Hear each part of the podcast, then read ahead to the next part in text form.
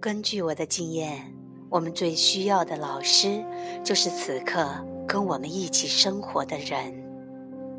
没有比我们的配偶、父母和子女看得更清楚的大师了。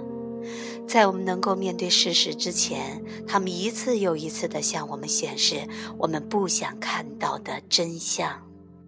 自从1986年从中途之家返回，我发现，不论是先生或是孩子的任何行径，都已经激怒不了我，因为当时我对整个世界和我自己有了另外一番全新的领悟。反躬自问已经在我内心生根萌芽，我的每个想法都会自动的面对一句无言的反问。比如说，当保罗做出一些以前可能会让我大为发火的事情，而我的内心浮现的他应该的想法时，我会感恩的会心一笑。这个男人或许会穿着沾满烂泥的鞋子在地毯上到处走来走去，或是随手乱丢衣物，或是挥动手臂，面红耳赤的对我大声吼叫。那些时候。如果我的内心出现他应该的想法时，我就会自嘲一番，因为我知道后果。我知道他会带来我应该的想法。他应该停止大吼吗？在我的提醒下，他脱下脏满烂泥的鞋子之前，我应该先切断自己头脑当中对他的吼叫。有一天，我坐在客厅的沙发上闭目养神，刚好保罗走进了客厅。一看到我，他怒气冲冲地对我大吼：“天哪，凯蒂，你究竟怎么了？”那是一句很简单的问话。我很快进入到内心，反问自己：“凯蒂，你究竟怎么了？”那并非冲着我而来，而我能够答复那个问题吗？嗯。在那一刹那，我的确升起了保罗不应该大吼的念头。然而，事实是他正在大吼。那一念就是我究竟怎么拉的地方。所以我说：“甜心，我的问题是我有你不应该大吼的念头，而那个念头让我觉得很不舒服。那也是我究竟怎么拉的地方。”经你一问。现在我觉得好多了，谢谢你。那段时间的前几个月，孩子们会特地的来找我，跟我聊起我在他们心中是一个怎样的母亲。他们以前如果说出类似的话，常常会遭到严厉的惩罚，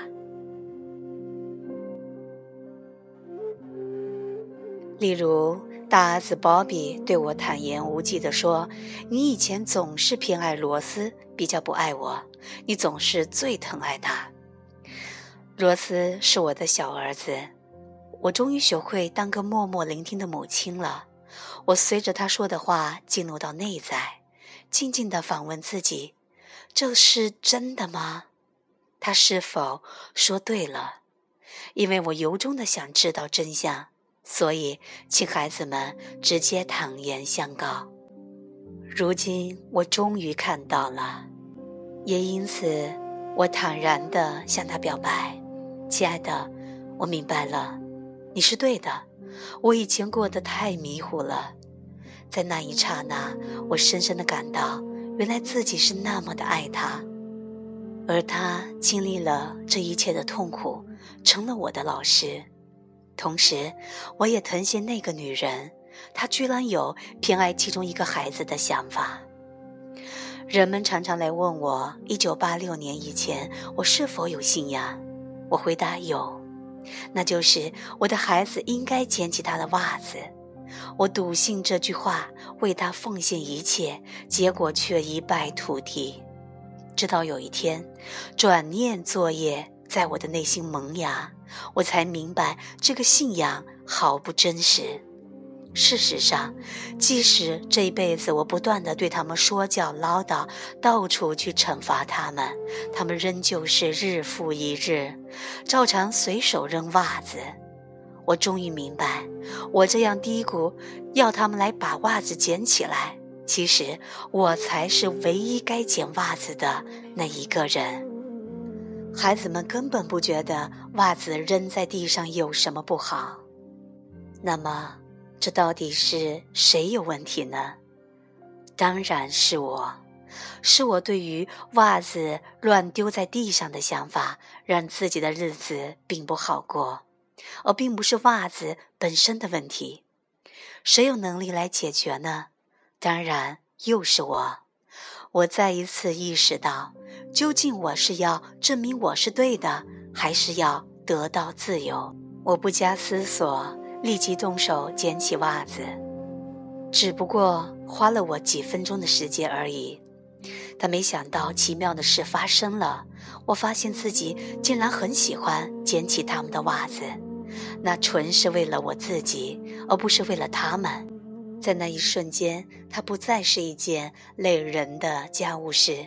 随手捡起袜子，看到整洁的地板，变成了我的一种乐趣。当他们发现我居然以此为乐，大感惊讶之余，他们也开始动手收拾起自己的袜子，用不着我提醒。我们的父母、儿女、配偶和朋友们一次又一次地击中我们的要害，直到我们自己领悟出那些要害原来是我们还不想面对的自己。就在当下，他们成了我们指向自由的人。这种经验实在屡试不爽。我们最需要的老师，就是此刻跟我们一起生活的人。本文节选自拜伦·凯蒂《一念之转》，由文觉分享。最后送给大家一首久石让的《人生旋转木马》，送给大家。更多信息，请订阅文爵的微信公众号“文爵分享”。下一期节目我们再见。